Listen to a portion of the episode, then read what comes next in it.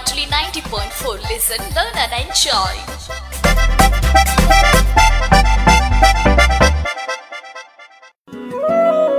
താങ്ങും തണലും നബാർഡിന്റെ സാമ്പത്തിക സഹായത്തോടെ റേഡിയോ മാറ്റൊലി തയ്യാറാക്കി അവതരിപ്പിക്കുന്ന സാമ്പത്തിക സാക്ഷരതാ പരിപാടി താങ്ങും തണലും നിർവഹണം ഭാഗ്യലക്ഷ്മി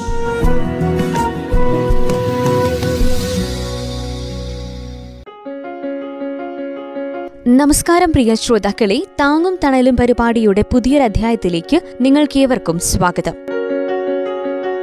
ഈ പരിപാടിയുടെ കഴിഞ്ഞ അധ്യായത്തിൽ ഒരു സംരംഭം തുടങ്ങാൻ ആവശ്യമായ ലൈസൻസുകളെ കുറിച്ചാണ് ശ്രോതാക്കൾ കേട്ടത്. വയനാട് ജില്ലാ വ്യവസായ കേന്ദ്രവും മാനന്തവാടി താലൂക്ക് വ്യവസായ ഓഫീസും സംയുക്തമായി സംഘടിപ്പിച്ച സംരംഭകത്വ വികസന പരിശീലന പരിപാടിയിൽ നിന്നുള്ള പ്രസക്ത ഭാഗങ്ങളായിരുന്നു. ഈ പരിപാടിയിൽ ഉൾപ്പെടുത്തിയിരുന്നത് താങ്ങും തണലും പരിപാടിയുടെ ഇന്നത്തെ അധ്യായത്തിലും നമുക്ക് സംരംഭങ്ങളുമായി ബന്ധപ്പെട്ടുള്ള വായ്പാ പദ്ധതികളെക്കുറിച്ചും മുടക്കുമുതലിനെക്കുറിച്ചും കേൾക്കാം. വിവരങ്ങൾ പങ്കുവയ്ക്കുന്നത് വ്യവസായ വികസന office Kozhikode corporation industrial extension officer നന്ദകുമാറാണ്.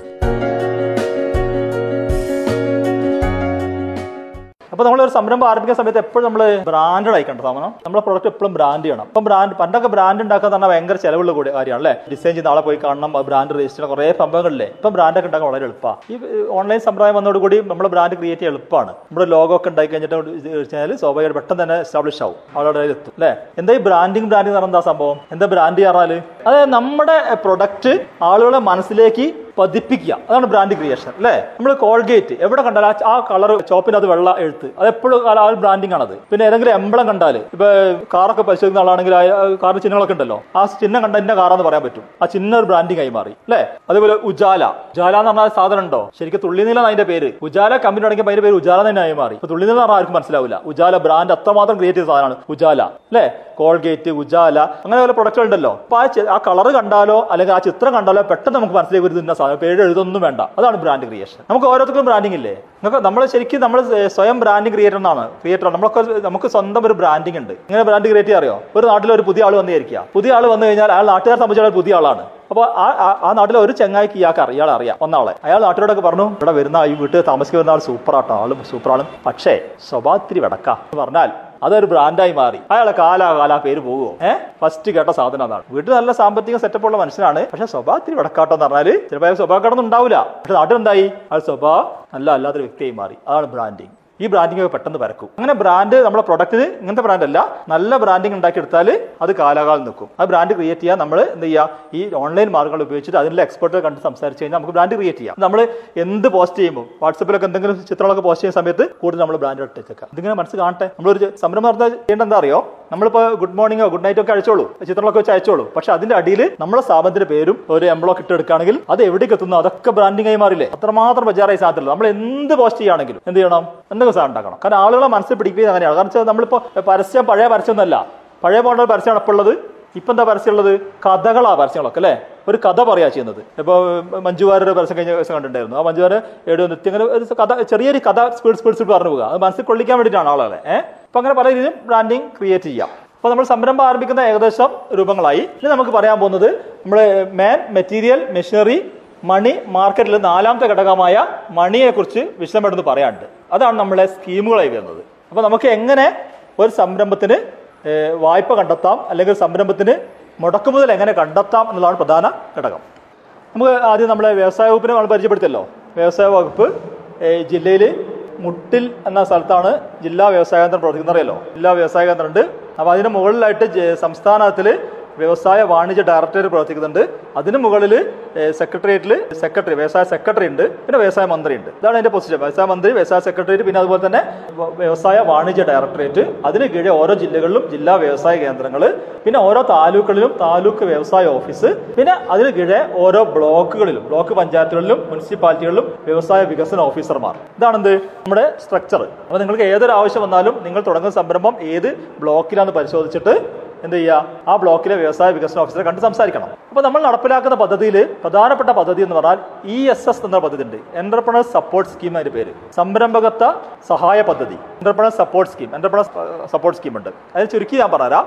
നമ്മൾ ലോൺ എടുത്തിട്ടോ ലോൺ എടുക്കാതെയോ ഒരു സംരംഭം ആരംഭിക്കുകയാണെങ്കിൽ അതിന് ഗവൺമെന്റ് സബ്സിഡി കൊടുക്കുന്നുണ്ട്. അതാണ് ഈ പദ്ധതി. ഗവൺമെന്റ് തിരിച്ചടക്കേണ്ട ആ തിരിച്ചടക്കേണ്ടാത്ത ഒരു സഹായം സഹായമാണ്. അതായത് നിങ്ങൾ തുടങ്ങിയ സംരംഭത്തിന് ഒരു പ്രോത്സാഹനം കൊടുക്കാൻ വേണ്ടി ഗവൺമെന്റ് കൊണ്ടുവന്ന പദ്ധതിയാണ് എന്റർപ്രണർ സപ്പോർട്ട് സ്കീം അപ്പൊ അത് പ്രകാരം നിർമ്മാണ യൂണിറ്റുകൾക്കാണ് ഈ സഹായം കൊടുക്കുന്നത്. നിർമ്മാണ യൂണിറ്റുകൾക്ക്. അതായത് സർവീസ് നേരത്തെ പറഞ്ഞ സർവീസ് സെക്ടർ ഓർത്ത് പറഞ്ഞതാണ് സർവീസ് സെക്ടർ ഈ പദ്ധതി ഇല്ല. സർവീസ് സെക്ടറിനും ട്രേഡിങ്ങിനും ഈ പദ്ധതി ഇല്ല. പകരം നിർമ്മാണ യൂണിറ്റുകൾക്ക് മാത്രമാണ് ഈ പദ്ധതി നിലവിലുള്ളത്. ഈ പദ്ധതി പ്രകാരം പുതിയ യൂണിറ്റുകൾ കാണിക്കണം പുതിയ മെഷീനറി അതായത് സെക്കൻഡ് മെഷീനറി കിട്ടില്ല പുതിയ മെഷീനറി ആയിരിക്കണം. ആ മെഷീനറികൾക്കാണ് സബ്സിഡി കൊടുക്കുന്നത്. ഇത് മൂന്ന് തരമുണ്ട് ഒന്നാമത്തത് സ്റ്റാർട്ടപ്പ് സപ്പോർട്ട് രണ്ടാമത്തത് ഇൻവെസ്റ്റ്മെന്റ് സപ്പോർട്ട് മൂന്നാമത്തത് ടെക്നോളജി സപ്പോർട്ട് സ്റ്റാർട്ടപ്പ് സപ്പോർട്ട് എന്ന് പറഞ്ഞാൽ ഈ സ്റ്റാർട്ടപ്പ് സപ്പോർട്ടിന് മാത്രം ബാങ്ക് ലോൺ വേണം കേട്ടോ അതായത് നിങ്ങൾ ഒരു സംരംഭം ആരംഭിക്കാൻ തീരുമാനിച്ച് നിങ്ങളുടെ സ്ഥലത്ത് ഒരു ബിൽഡിംഗ് ഒക്കെ കെട്ടി സംരംഭം ആരംഭിക്കുകയാണ് അപ്പോൾ നമ്മൾ ബാങ്ക് ലോണിന് അപേക്ഷിച്ചു. ബാങ്ക് ലോണിന് അപേക്ഷിച്ചിട്ട് ആ അപേക്ഷിച്ചിട്ട് ലോൺ കിട്ടിക്കഴിഞ്ഞാൽ നിങ്ങൾക്ക് എത്രമാത്രം സബ്സിഡി കിട്ടും എന്ന് കാൽക്കുലേറ്റ് ചെയ്തിട്ട് അതിന്റെ എത്ര സബ്സിഡി കിട്ടുമോ അതിന്റെ ഫിഫ്റ്റി പെർസെന്റ് അല്ലെങ്കിൽ പരമാവധി മൂന്ന് ലക്ഷം രൂപ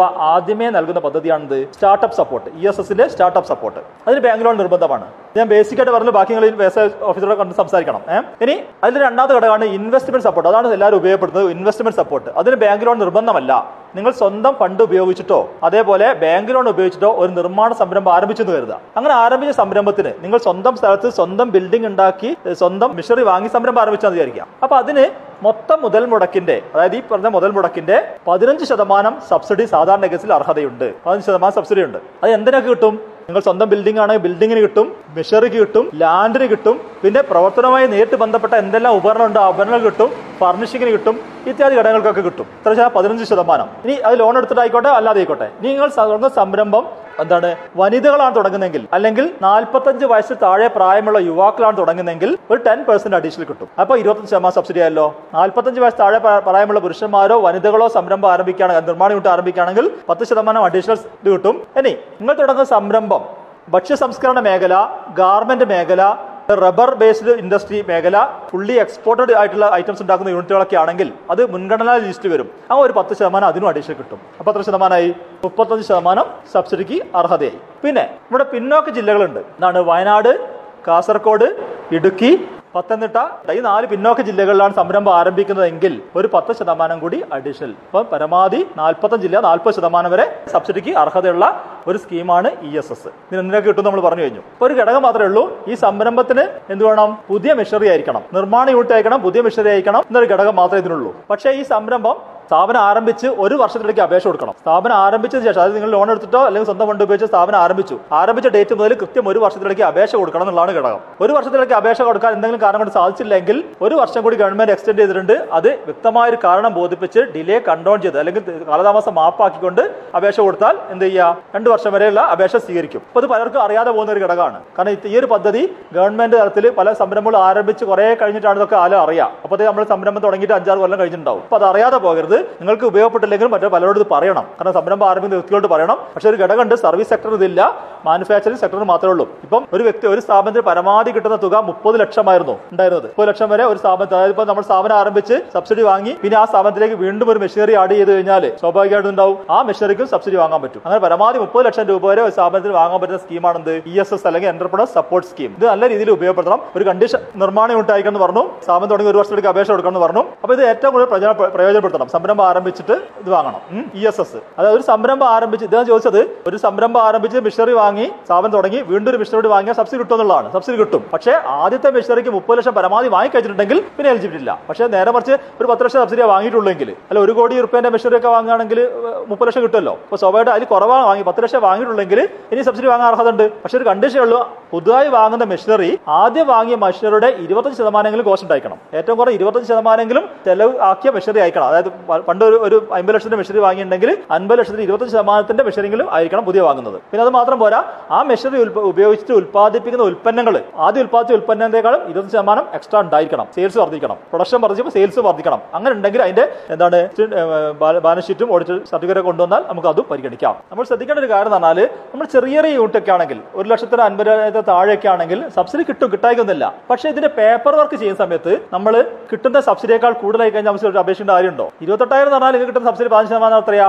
ഒരു പതിനായിരം രൂപ താഴെ കിട്ടും സബ്സിഡി പക്ഷേ ഇതിന്റെ കടലാസുകൾ ഉണ്ടാക്കാൻ വേണ്ടി എന്ത് ചെയ്യണം? സ്വാഭാവികമായിട്ട് സി എന്റെ സർട്ടിഫിക്കറ്റ് വേണം. മറ്റു സർട്ടിഫിക്കറ്റ് വേണ്ടേ? അപ്പോൾ സ്വാഭാവികമായിട്ട് ഇത് സർട്ടിഫിക്കറ്റ് ലൈസൻസ് കിട്ടും സബ്സിഡി കിട്ടും. അപ്പൊ ചിലവ് കുറേ രീതിയിൽ സബ്സിഡിക്കുള്ള ഡോക്യുമെന്റ്സ് ഉണ്ടാക്കുകയാണെങ്കിൽ സബ്സിഡി കൊടുക്കാം. കേട്ടോ ഇനി അഡീഷണൽ ഒരു ഫർണിച്ചർ ഒക്കെ വാങ്ങിയെങ്കിൽ സബ്സിഡി കിട്ടൂല. കാരണം എന്താണ്? ഈ ഫർണിച്ചർ എന്ന് പറയുന്നത് ഉൽപാദനവുമായി നേരിട്ട് ബന്ധമില്ലാത്ത സാധനമാണ്.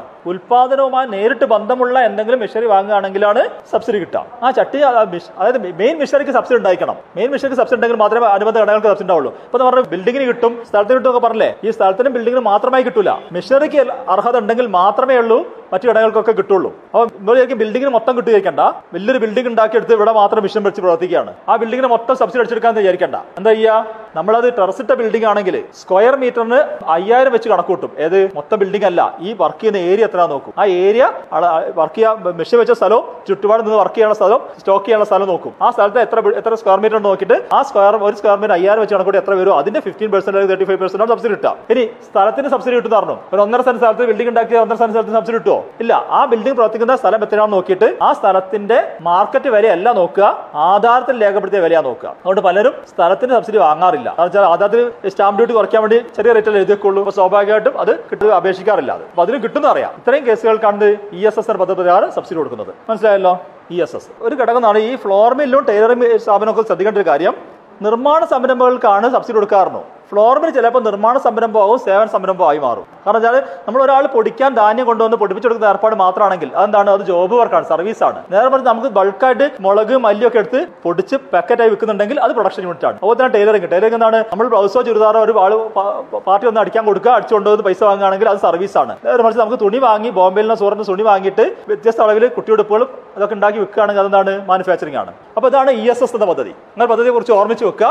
നേരെ പറഞ്ഞ് നമ്മളിപ്പോൾ സബ്സിഡിക്ക് അപേക്ഷിച്ചില്ലായിരിക്കുക സബ്സിഡിക്ക് അപേക്ഷ ഒരു വർഷമായിട്ടില്ല. ആദ്യത്തെ മിഷൻ പ്രവർത്തിച്ചുകൊണ്ടിരിക്കുമ്പോൾ രണ്ടാമത്തെ മിഷൻ വന്നിട്ടുണ്ടെങ്കിൽ ഒന്നിച്ച് അപേക്ഷിച്ചാൽ മതി. ഒറ്റ സബ്സിഡി. ഏഹ് ഒരു സബ്സിഡി വാങ്ങിയിട്ട് പിന്നെ വാങ്ങുമ്പോൾ അഡീഷണൽ സബ്സിഡി വരുന്നത്. അത് നമ്മൾ എന്തൊക്കെയാകാം? ഇൻവെസ്റ്റ്മെന്റ് പുറത്താകാം. അതേപോലെ നേരത്തെ പറഞ്ഞ മൂന്നാമത്തെ ഇടപെടി പറയാം. ടെക്നോളജി സപ്പോർട്ട് ഉണ്ടാകുന്നത് ഒന്ന് സ്റ്റാർട്ടപ്പ് സപ്പോർട്ട് രണ്ടാമത് ഇൻവെസ്റ്റർ സപ്പോർട്ട് മൂന്നാമത് ടെക്നോളജി സപ്പോർട്ട് ഉണ്ട് നേരത്തെ പറഞ്ഞേ C F T R I പോലുള്ള സ്ഥാപനങ്ങൾ നമ്മൾ ടെക്നോളജി അഡോപ്റ്റ് ചെയ്തിട്ട് നമ്മൾ സ്ഥാപനം ആരംഭിക്കുകയാണെങ്കിൽ ആ ടെക്നോളജിക്ക് ചെലവായ പൈസയുടെ ഇത്ര ശതമാനം നമുക്ക് സബ്സിഡി കിട്ടും. അതാണ് ടെക്നോളജി സപ്പോർട്ട് പറയുന്നത്. C F T R I പോലുള്ള അങ്ങനെ റിസർച്ച് ഇൻസ്റ്റിറ്റ്യൂട്ടുകൾ അല്ലെങ്കിൽ അത്ര സ്ഥാപനങ്ങൾ ടെക്നോളജി നമുക്ക് സപ്പോർട്ട് ചെയ്തിട്ടുണ്ടെങ്കിൽ അതിന് പൈസ ചെലവായിട്ടുണ്ടെങ്കിൽ ആ പൈസ എന്ത് ചെയ്യുക?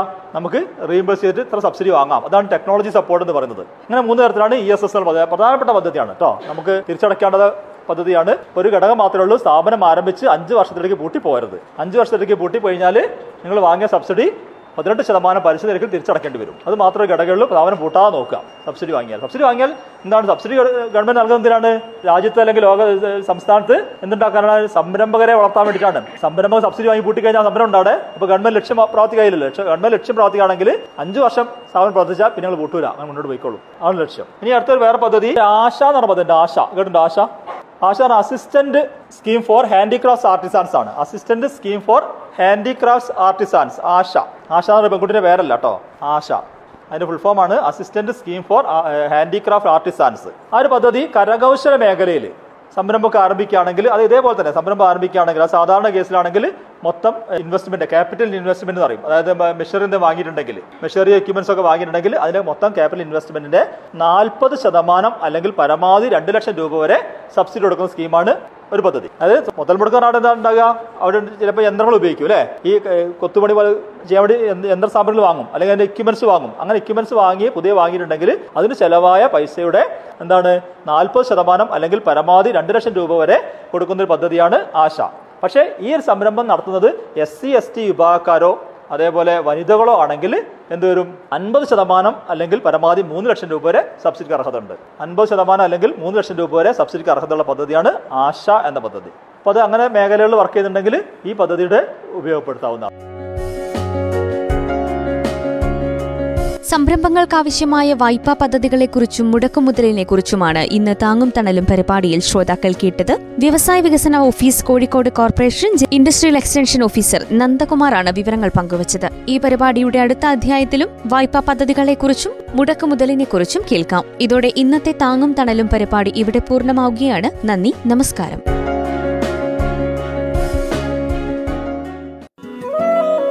താങ്ങും തണലും. നബാർഡിന്റെ സാമ്പത്തിക സഹായത്തോടെ റേഡിയോ മാറ്റൊലി തയ്യാറാക്കി അവതരിപ്പിക്കുന്ന സാമ്പത്തിക സാക്ഷരതാ പരിപാടി താങ്ങും തണലും നിർവഹണം ഭാഗ്യലക്ഷ്മി